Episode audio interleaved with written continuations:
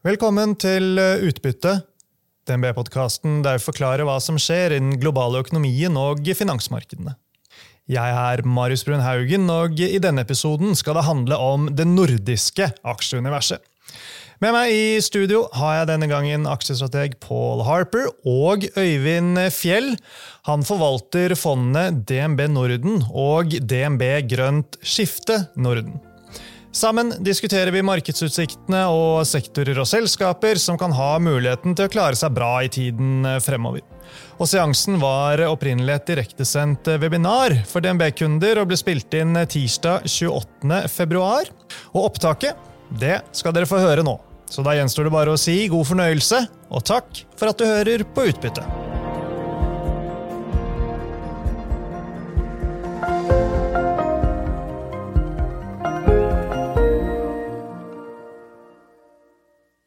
Forrige oppdatering vi hadde sammen, Øyvind, det er ganske lett å huske. Vet du hvorfor? Det var nemlig dagen dagen før myndighetene annonserte forslaget til grunnrenteskatt. Så vi snakker slutten av september i fjor. Så tenkte første spørsmålet mitt, altså Hvordan har utviklingen vært for de nordiske markedene som du følger tett siden, siden den gangen? Ja, Litt interessant, faktisk. fordi når vi snakka sammen sist gang, så, så, nevnte jeg vel at, at Norden den gang så, så, så, var jo Sverige hadde gjort det veldig dårlig. Danmark egentlig overraskende dårlig, mens, mens, Norge og Finland hadde gjort det bra. Og På sektornivå så var det jo sånn at ja, energi kanskje først og fremst, råvare, til dels helse, defensivt konsum hadde gjort det bra. Mens, mens, konsum, eller diskresjonært konsum og eiendom hadde gjort det dårlig. Hvis vi ser på perioden fra vi møttes sist gang og fram til nå, så er jo bildet egentlig et helt annet. Det er det Sverige som har kommet tilbake igjen og gjort det best av de nordiske landene, sammen med Danmark. Begge opp rundt 26% Finland opp 20 og Norge er da på sisteplass, opp bare 13 Kanskje delvis forklart av denne lakseskatten som vi ikke helt har glemt ennå. Mm. Og Ser vi på, på, sektornivå, så er det jo nettopp konsum som har gjort det aller best, sammen med, med industri. Mens energi da ligger helt sist i feltet og egentlig er helt flatt fra fra den gangen. Så bordet er på en måte litt snudd, og, og andre trender har utvikla seg eh, siden sist gang. Ja, og Dette er jo også litt tilfeldig, selvfølgelig. men alle de nordiske markedene, enten du ser på hovedindeksene i Norge, Sverige, Danmark, eh, Finland, de bundet jo akkurat rundt de dagene da vi sto og holdt eh, det forrige webinaret sammen, altså i slutten av september. Men starten på året da, for de to fondene dine, er du fornøyd med det? Jeg vil si, eh, Det er en sånn klisjé, men det har, en, det har, vært et vanskelig marked. Det har vært eh, mange ting som har blitt brått forandra. Eh, taperne har blitt vinnere, som jeg er inne på. Det er en sånn utvikling som vi ikke liker sånn kjempegodt. Vi liker jo egentlig å sitte med det som fungerer, og når ting snur veldig fort, så bruker vi litt tid på å snu porteføljen. Så vi ligger, vi ligger hårfint bak indeks for, for, begge fondene våre, men, men, for så vidt ikke så verst fornøyd med det, fordi nettopp det har vært vanskelig å, å, å skape betydelig verdi i perioden. Mm. Så Hvilke trender er dere nå posisjonert for i fondene? Ja, hvis vi skal snakke om det brede fondet først, kanskje, så, så, er det jo i DNB Norden så har vi vel sagt at vi liker finans og vi liker bank fortsatt veldig godt. Det, det blir jo støtta av stigende rente rundt omkring. Vi har positive inntjeningsestimat, eller revisjoner på inntjeningsestimatene i aksjene er positive, samtidig som de fortsatt er, er billige. Vi ser ikke ennå noe særlig lånetap i banksektoren. Det ser ut som på en måte kredittkvaliteten ennå er veldig god eh, og håndterbar. Så det fortsetter vi å like. Jeg syns òg at energi eh, tross alt er fortsatt veldig investerbart. Gassprisen er vi egentlig litt forsiktige med. Vi er litt skeptiske til den og ser at den kan komme ned. Men, men oljeprisen tror vi blir fin. Og, og ja, et selskap som på en måte Equinor, som betaler mye utbytte, og sånn, ser, ser, ser, veldig defensivt ut egentlig fra, fra dagens nivå. Vi liker òg oljeservice ganske godt. Mm. Um, også på det sykliske så er det klart at industriaksjene har gått veldig bra, spesielt i Sverige.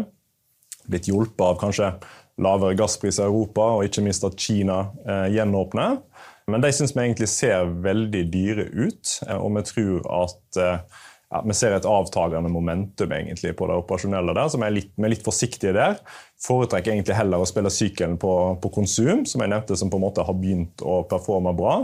Der er det mange aksjer som kanskje til motsetning fra industri da, har falt eh, liksom 50-60 og, og, og, kanskje handle på en, på en, veldig lav multippel. Så selv om vi skulle se betydelig fall i inntjeningen i de selskapene, så, så vil vi likevel kunne forklare en, eller forsvare en investering i dem på, på den, dagens kursnivå. Mm. Så liker eh, finans, liker energi, gryende positiv til eh, konsum, litt forsiktig til syklisk som eh, industri. Vi skal komme tilbake til dette her, gå litt mer i detalj, snakke om selskaper og sånne ting.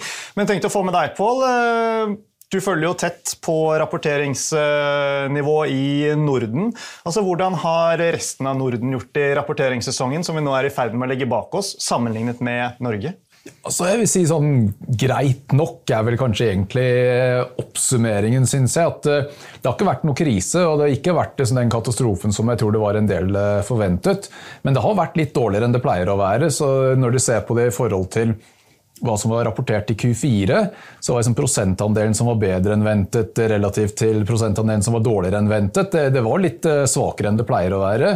Og vi så innenfor industri bl.a. at der var det en flertall av selskapene som eh, hadde dårligere ordreinngang enn ventet. og Det er egentlig første gang siden 2020 eh, at vi har sett skuffelser der.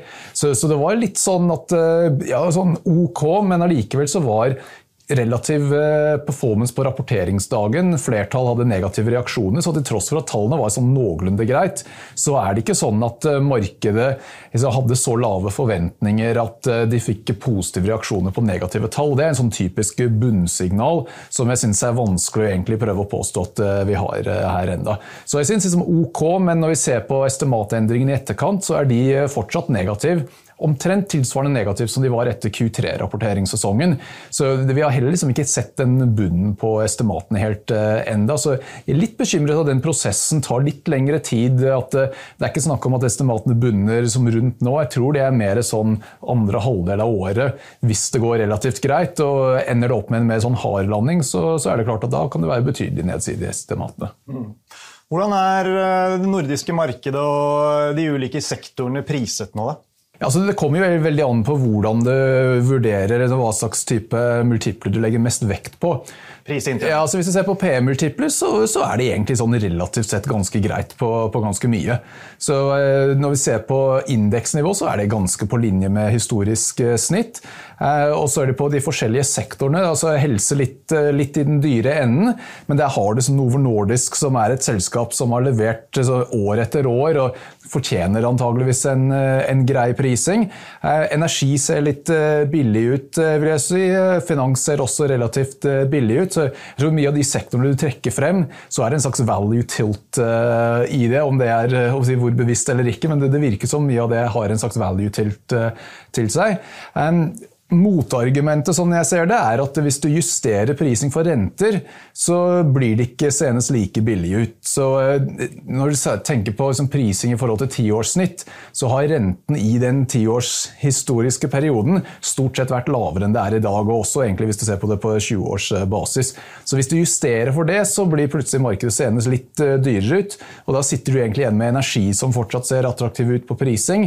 IT, men delvis fordi at det er Nokia og Eriksson som som er en litt sånn special case, kan du si eh, der. At eh, det er ikke kanskje de mest typiske IT-selskapene når du tenker på hva som eh, kommer inn i, i IT-sektoren. Så, så, der blir det litt mer at du må kanskje se på det litt sånn bottom up heller enn uh, top down. Men det, det, er litt mer utfordrende prising hvis du justerer for renter. Ja. Er det noe fornuftig det Pål sier, Øyvind?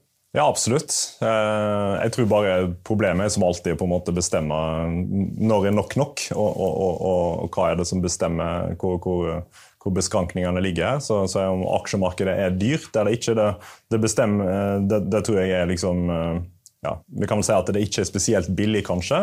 Det er kanskje litt dyrere hvis du ser på det mot, mot rentene først og fremst. Mm, mm. Det, det, er jo klart det, det er allokeringsspørsmål, ikke nødvendigvis et problem for, for aksjene i seg sjøl. Nei. Men la oss snakke litt uh, makro og det store bildet da, før vi går inn på sektoren og enkeltselskapene. Altså, uh, Hvordan ser det ut nå i forhold til uh, Norden? Vi har et Kina annet, som er på vei ut av covid-restriksjonene. og Vi lurer på hvor stor fart det kan bli der. Ja, jeg, jeg, tror sånn helt overordna, hvis, hvis, Kina skulle finne på å, å på en måte gi, gi, gass igjen, og det virker jo alt, alt peker jo på det, så det er klart at Norden har tradisjonelt hatt stor ja, Vi handler jo mye med andre nasjoner, vi har en stor eksponering mot global handel på mange måter. Eh, så, så uten tvil så vil det være veldig positivt for ja, spesielt råvaresektoren, kanskje, men òg industrisektoren, som, som, gjerne har, eh, spesielt de store industriselskapene, har mye direkte salg i, i Kina. Kanskje 15-20 typisk, og, og, kanskje like mye indirekte salg. Eh, så det er klart det er en viktig driver for, for de selskapene. Så helt klart en, en positiv delta for, for regionen. da. Hvorfor vi likevel kanskje er litt negative til dem, er jo at Kina holdt jo bra oppe tross alt på en del industrielle områder eh, gjennom covid. Eh, det var jo først og fremst konsumet som kanskje kom kraftig ned. Selvfølgelig byg byggsektoren òg litt nede, men det er jo òg delvis pga. underliggende problemer i, i, eiendomssektoren der. Så det er vi, liksom, vi er forsiktig optimistiske, men kanskje ikke villige til å gi fullstendig grønt lys for, for den bevegelsen eh, der. Og så er det klart veksten resten av verden der ser vi veldig mye ulike signaler i øyeblikket. De ledende indikatorene peker på en ganske tydelig svakhet, mens, mens de, de, harde signalene fra selve økonomien de sier at ting går egentlig veldig bra. Det er klart at F.eks. i USA så, så, går ting veldig bra i øyeblikket, og vi, vi søker oss mot den amerikanske konsumenten kanskje heller enn enn en andre plasser, da, nettopp fordi vi føler at, at der finnes det en robusthet som, som, vi, kan, som vi kan stole på.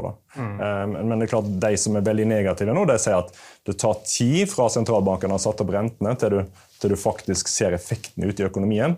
og den, den, effekten ligger foran oss. Så det er jo ting som gjør at en kanskje skal liksom prøve å, å, balansere de her to kreftene mot hverandre. Samtidig så i Europa så har jo på en måte svingfaktoren vært energiprisene, som har kommet drastisk ned. Ja, og Det er så klart òg ja, en udelt positiv effekt egentlig for, for både konsument og, ja. og Vi har vel gasspriser nå på nivåer vi ikke har sett siden tilbake i 2021 en gang, er det ikke det? Absolutt. ikke sant? Så det er jo I Europa, vil du merke. Rett før en slutter å følge med på den der appen som, som viser strømprisen. ikke sant? Så, så, så, det er klart at det, det er en positiv impuls, og, og det, frykten for resesjon i Europa er jo nå liksom langt smalere. Eh, for Norden sin del så, så, er det klart at i Norden, så har vi, spesielt i Norge og Sverige, så har vi en god del lån, privat belåning, og vi har mye flytende rente. Eh, sånn at eh, sensitiviteten til rentebevegelsen er faktisk større i Norden enn mange andre plasser. Og Det er jo klart, det slår mer på disponibel inntekt i, i Norden, og spesielt i Norge og Sverige, enn, enn mange andre plasser. Så, så, så konsumentene her kan, kan, være litt mer sårbare, kanskje. og og den svenske konsumenten han må jo også håndtere et, et, prisfall på bolig som har vært betydelig større enn i, enn i Norge, da, kanskje 15-20 eh, som, som det er målt eh, allerede, da, og utsikter til mer. Mm. Og Vi kommer jo ikke utenom det, Pål, at jo lenger ting fortsetter å gå bra, eller i hvert fall bedre enn det man kanskje har fryktet, jo større sannsynlighet er det for at rentene skal høyere opp, og at de skal være forholdsvis høye da, over en lengre periode. Ja, så Det er liksom litt den, eh, det som gjør situasjonen veldig vanskelig. at Har du en periode hvor det går litt bedre enn antatt i økonomien, så trekker rentene videre opp. og Det er vel egentlig litt det vi har sett nå de, de første ukene på året. At eh, forventningene til sentralbanken i USA har nå økt egentlig ganske betydelig, spesielt bare de siste tre ukene der. Så, så du har en litt sånn type bull case på at økonomien går bra, men så må du veie inn liksom den effekten av at rentene trekker opp. Og så har du liksom alternativ scenario, scenario at det går dårlig, rentene kommer ned, men da kommer inntjeningen ned ned i takt med at økonomien eh, bremser. Så liksom helt hvilke av de to scenarioene er mest sannsynlig, syns jeg er veldig vanskelig å ha noe sånn veldig sånn confident eh, standpunkt på. Så jeg tror man må egentlig sånn hedge seg litt eh, her, heller enn å prøve å liksom satse alt på det ene eller, eller, det andre. Så da blir sånn den diversifiseringen i porteføljen veldig viktig.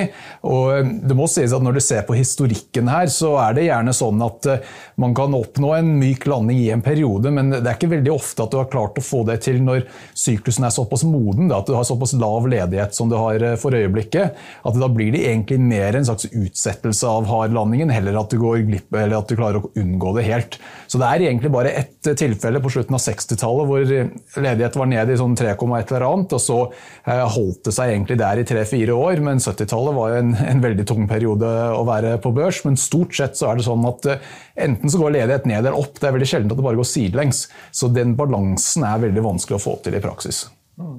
En ting er jo hvordan høyere rente treffer uh, forbrukeren. En annen ting er jo hvordan det treffer f.eks. Uh, eiendomssektoren, og særlig de med mye gjeld. Og vi har jo sett at svensk eiendom har blitt sendt i uh, kjelleren, og så har det fått en rekyl de siste månedene. Altså, hva tenker du rundt eiendom, og ikke minst svensk eiendom? Ja, um, så, så, det er jo naturlig å tenke. altså Taperne de, de har lengst igjen tilbake til de kursene de var på. Um, så det er klart, eh, Hvis vi er sikre på at rentene kommer ned, at kredittsprederne skal ned, så kommer det til å være rakettdrivstoff for, for eiendomsaksjene. Spørsmålet er om vi er der i det hele tatt, eh, eller, eller om det er et stykke igjen dit. Jeg tror ikke nødvendigvis at liksom, finansieringskosten skal så mye ned for disse her selskapene ennå. Jeg tror det fortsatt er sånn at eh, prisene egentlig skal justeres litt ned på, på eiendom rundt omkring. Eh, så, så, for selskapene da, så, så, får du på en måte en negativ mark-to-market-effekt på, på porteføljene. altså priserne, Verdiene skal ned, og, og finansieringskosten skal opp. Så spørsmålet er liksom, hva, hva, skal vi glede oss til her da, framover? Ja, kanskje finansieringskosten over tid kommer litt, kommer litt ned igjen, da, men, men, men denne her enorme drivstoffet i eiendomssektoren var gjerne de selskapene som, som, gjorde veldig mye oppkjøp og finansierte seg veldig hardt. Den, da tror jeg det er slutt på. Jeg tror det er tida for, for mye mer konservativ finansiering. Så, så jeg er litt sånn ja, jeg, jeg, har ikke så veldig lyst til å eie eiendom ennå. Kanskje når liksom, emisjonene begynner å komme i, i store, solide selskapene, så kan du begynne å, å, nappe litt i det. Men jeg tror ikke det liksom ligger an til en helt fantastisk avkastning der. da. Mm. Men du sa jo innledningsvis du synes eh, nordiske banker er eh, interessant. Og Pål, eh, du har gjort et poeng ut av at nå er det ekstra relevant å følge med på kredittspreddene. Ja, så Det er jo sånn at eh, det er egentlig to ting som er viktig for bank. Den ene er renteinntektene, og det andre er, eh, er lånetap. Og En av de tingene som var eh, interessant i starten av fjoråret, som ga et slags varsel på at det skulle være et vanskelig år, var at bankene sluttet å korrelere med rentene. Så rentene gikk opp, mens bankaksjene gikk ned. Og de begynte å korrelere istedenfor med kredittspredder. Så som andre ord at når markedet da ble mer nervøs på kreditt soliditeten til bedriftene, da var det bankene som, som, sleit litt. Og nå har vi egentlig sett nå de siste par ukene at bank har fortsatt å gjøre det bra, mens kredittspreddene er liksom flatet litt ut her. Så nå begynner bankene igjen å korrelere mer med rentene enn eh. Så vi kan si at eh, ut ifra det så er det sånn at eh, det virker som investorene nå er i hvert fall forholdsvis si, happy med at det, det ikke blir en resesjon. Om det er riktig eller, eller, ikke, finner vi ut eh, etter hvert. Men det, gir i hvert fall et slags signal her med at eh, det er litt mer tillit til at dette skal gå forholdsvis bra. Og eh, ut ifra det så kan man også kanskje lese en litt mer sånn generell risk on-tolkning. At liksom går det bra i bank, så kan det også liksom smitte over på en del andre sektorer. Mm. Så, så, jeg må si jeg hadde vært kanskje enda litt mer entusiastisk hvis de kredittspredene fortsatte å bli enda litt strammere enn eh, en de har vært eh, nå, istedenfor å flate ut. Men det er absolutt interessant å følge med på, på denne utviklingen fremover. og Bank er liksom en av de sektorene Når du ser på det sånn bunnen fra opp, så, så er det egentlig eh, helt enestående i forhold til hva som ser mest interessant her. For det er egentlig den eneste sektoren hvor du har hatt solid oppjustering i estimatene gjennom rapporteringssesongen. Stort sett alt annet har vært enten flatt eller litt ned.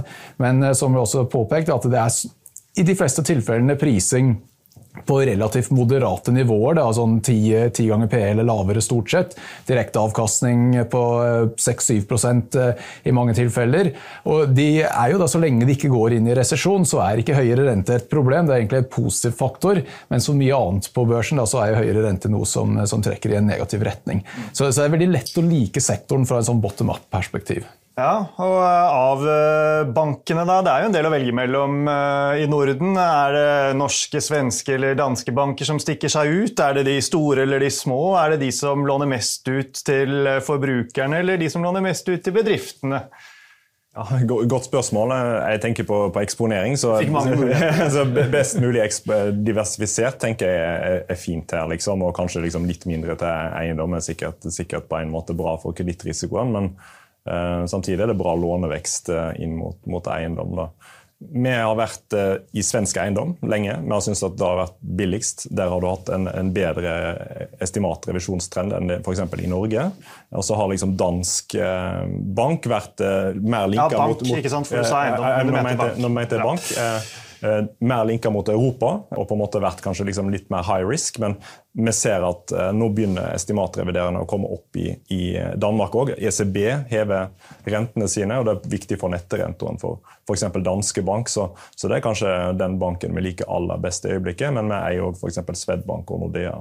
Og så, så er jo norsk bank er på en måte ingenting feil med, syns vi. og Det ser ut som det kommer litt rentemomentum på nytt igjen der, men, men kanskje liksom litt mer fullpriser, eh, syns vi, um, kontra de, de, andre alternativene vi har. Ja.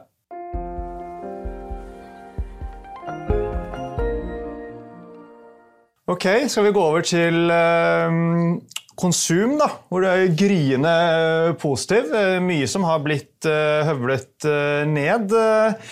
Det er jo litt Eh, tøft å være positiv til det, da, når du vet at du kommer i en verden hvor eh, ja, disse strømprisene er vel fortsatt kommer til å være høye, og du vet at eh, rentene de, de skal videre opp. Så man vil få mindre å rutte med som forbruker.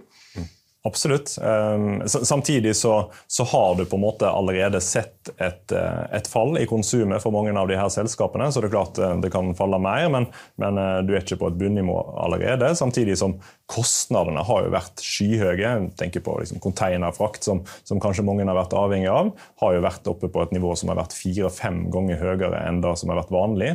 Bare der ligger det jo en buffer for mange av disse selskapene som på en måte kan absorbere et eventuelt etterspørselsfall. Da. Og en av aksjene du liker, det er eh, intet mindre enn en smykkeaksje.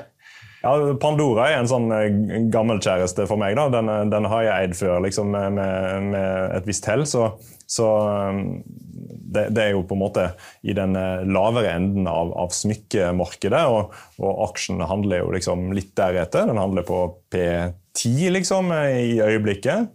Eh, samtidig som det er en, en veldig lønnsom sjappe. De har eh, EBIT-marginer på, driftsmarginer på rundt 25% i øyeblikket. Eh, genererer veldig mye cash, så du får en direkteavkastning på rundt 10% i øyeblikket hvis du regner med tilbakekjøp.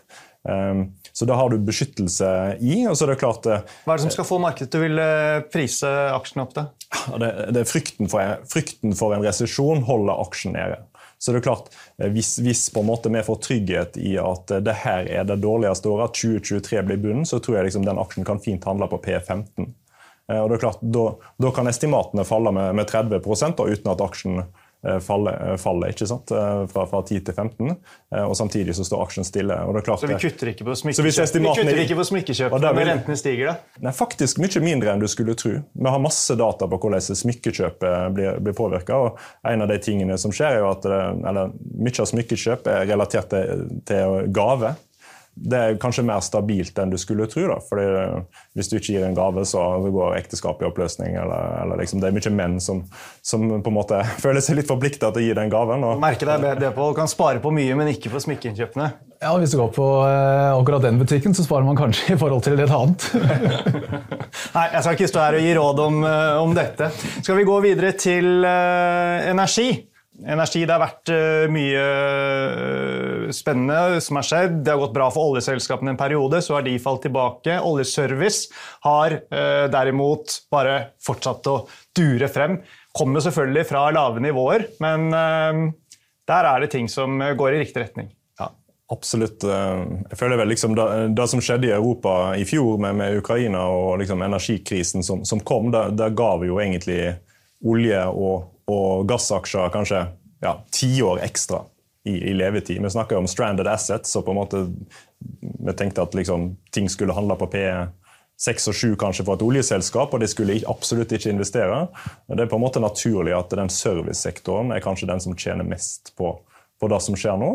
Og, og, den visibiliteten en har på at det her faktisk, at etterspørselen kommer til å være der kanskje en lengre periode, tror jeg det gjør at uh, faktisk paradoksalt nok så blir serviceselskapene mer stabile i øyeblikket, mens, mens de INP-selskapene svinger med gassprisen og oljeprisen, som, som, jo er relativt volatil, som vi var inne på.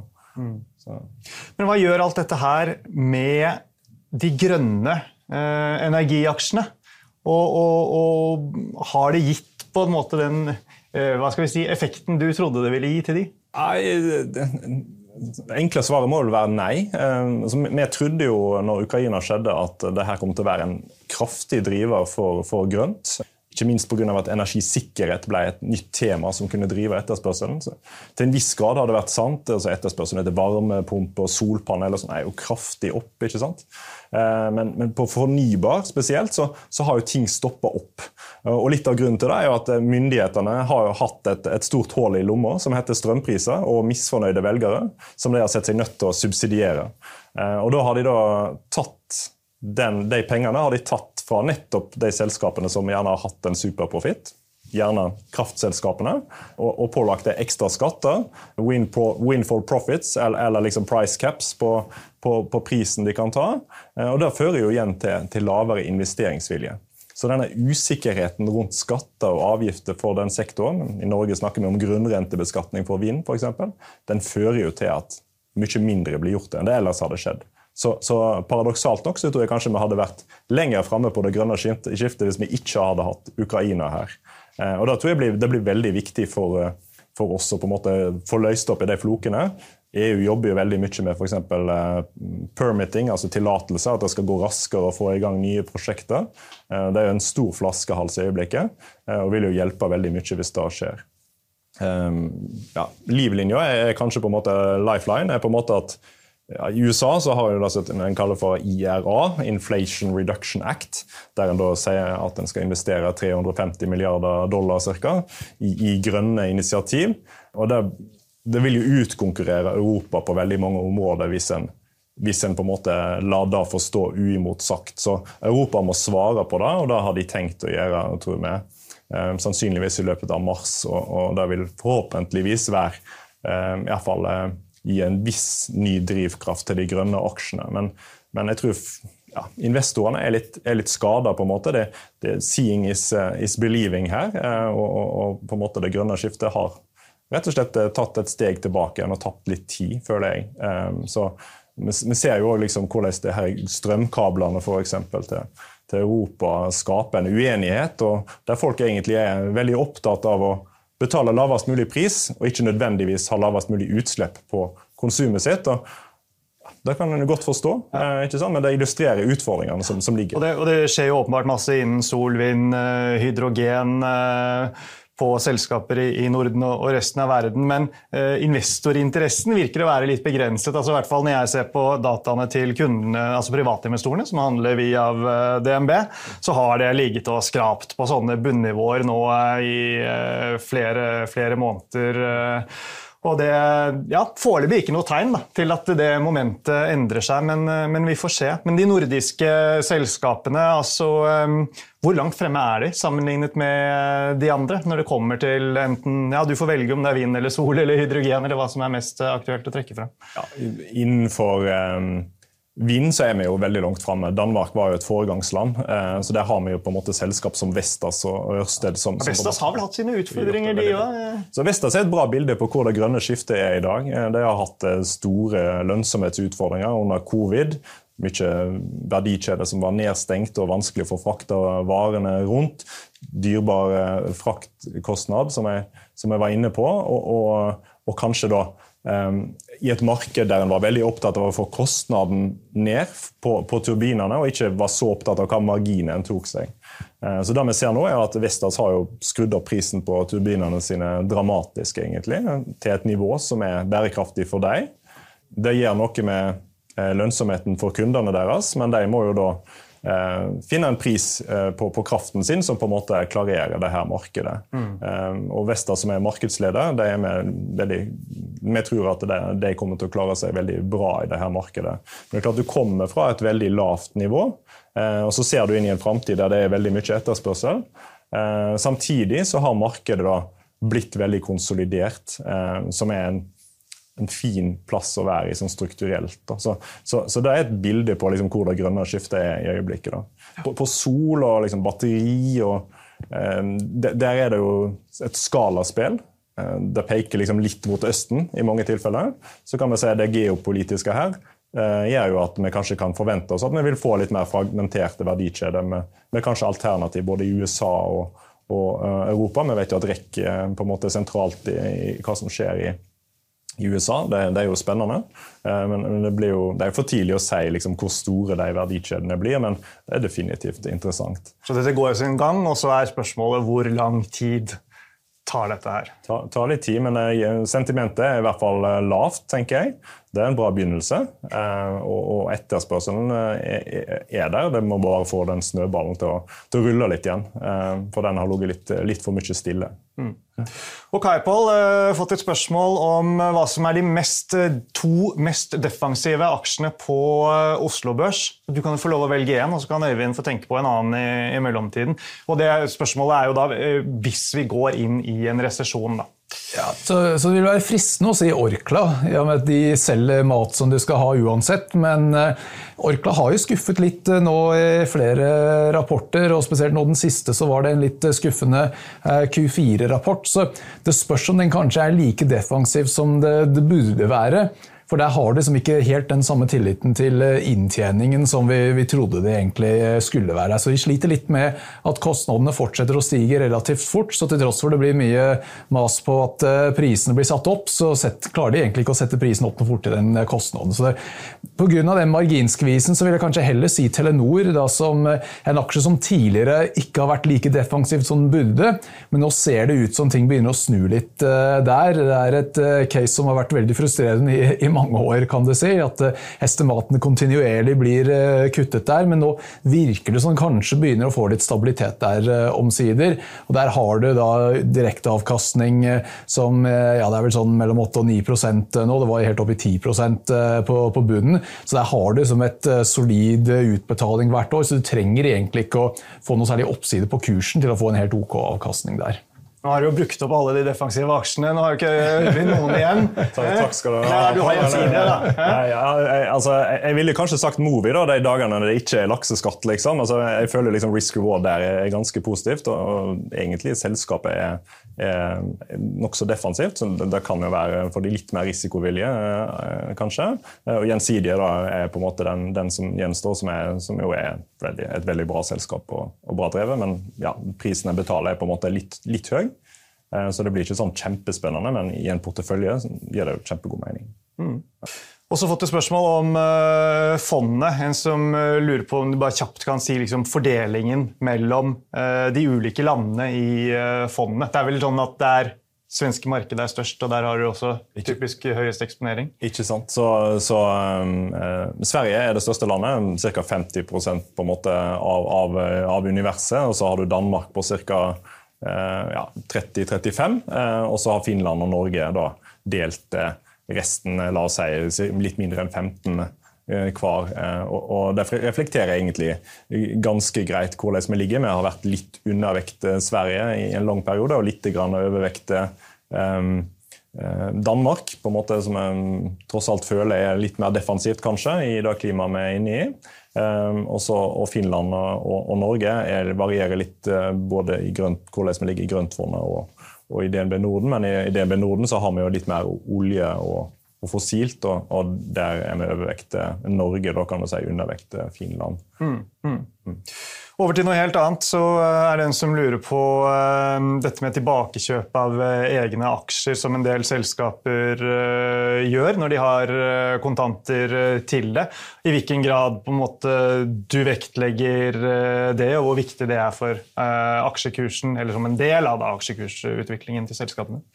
Ja, det, det, er jo en, på en måte, Selskapet har jo to måter å gi tilbake en kapital til, til eierne på. Det ene er jo å, å gi dividender, og det andre er å kjøpe tilbake en aksje. Yes. Og, og, Som en del av kapitalallokeringen så syns jeg det, det, er jo altså Hvis et selskap på en måte kan vise disiplin i hvordan de allokerer kapitalen sin, så, så, er det noe av det, det, beste et selskap egentlig kan gjøre. Det, det gir jo et signal om at her er noen som har kontroll, og, og at vi på en måte har fokus på, på, det her. og Utbytte er ikke alltid så skatteeffisient som, som tilbakekjøp. Derfor er på en måte tilbakekjøp eh, litt, litt eh, ja, Det likebehandler alle aksjonærene, kan du si. Så det er ofte en, fint å gjøre en liten blanding av de to. da.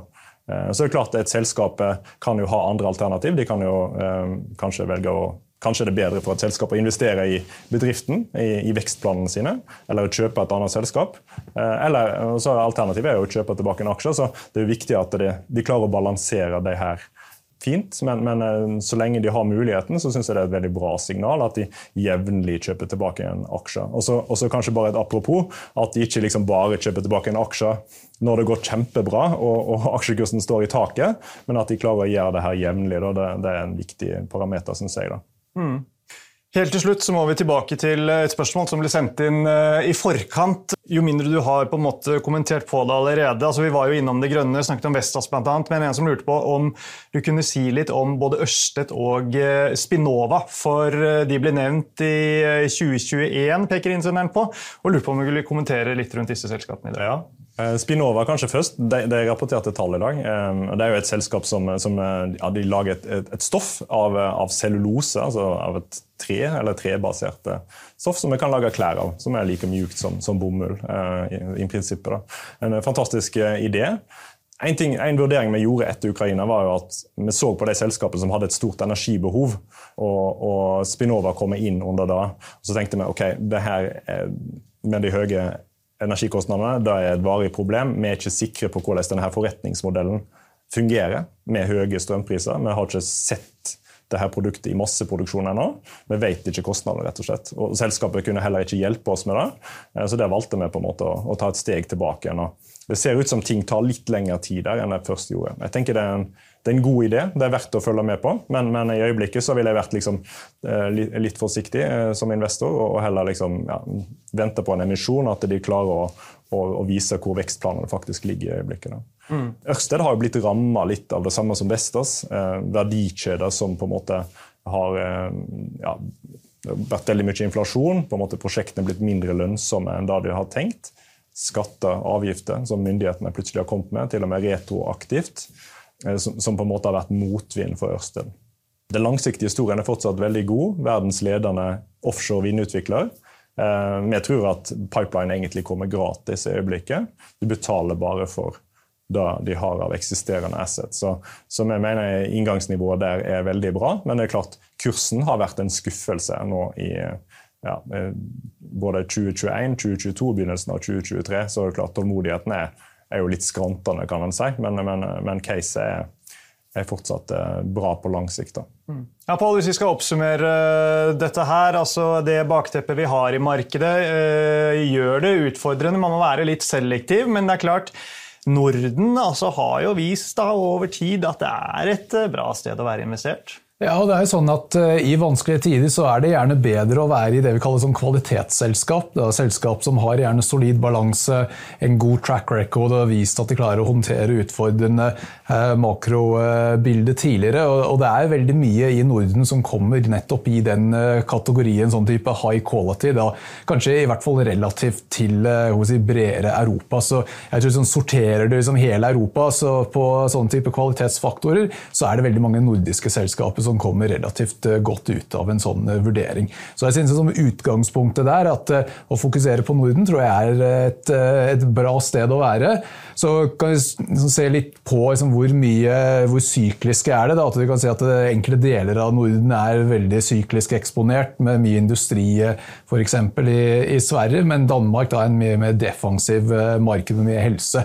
Så du har liksom, eksponering til alle egentlig forskjellige typer sektorer i, i, Norden. Sånn I motsetning til hvis du bare ser på enkelte land i Norden, så er sånn Norge veldig dominert av energi og Danmark veldig av helse. Men når du ser på Norden totalt sett, så kan du få en ganske sånn bra diversifisert eksponering i stort sett høykvalitetsselskap.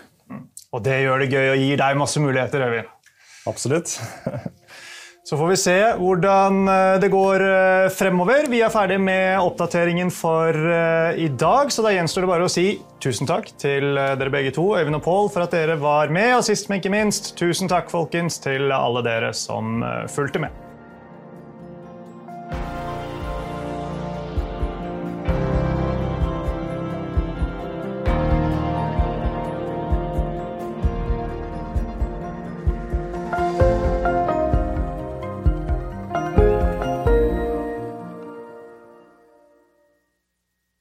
Denne sendingen ble publisert i podkasten Utbytte. Innholdet i sendingen er å anse som markedsføringsmateriale fra DNB og er ment å være generell spareveiledning.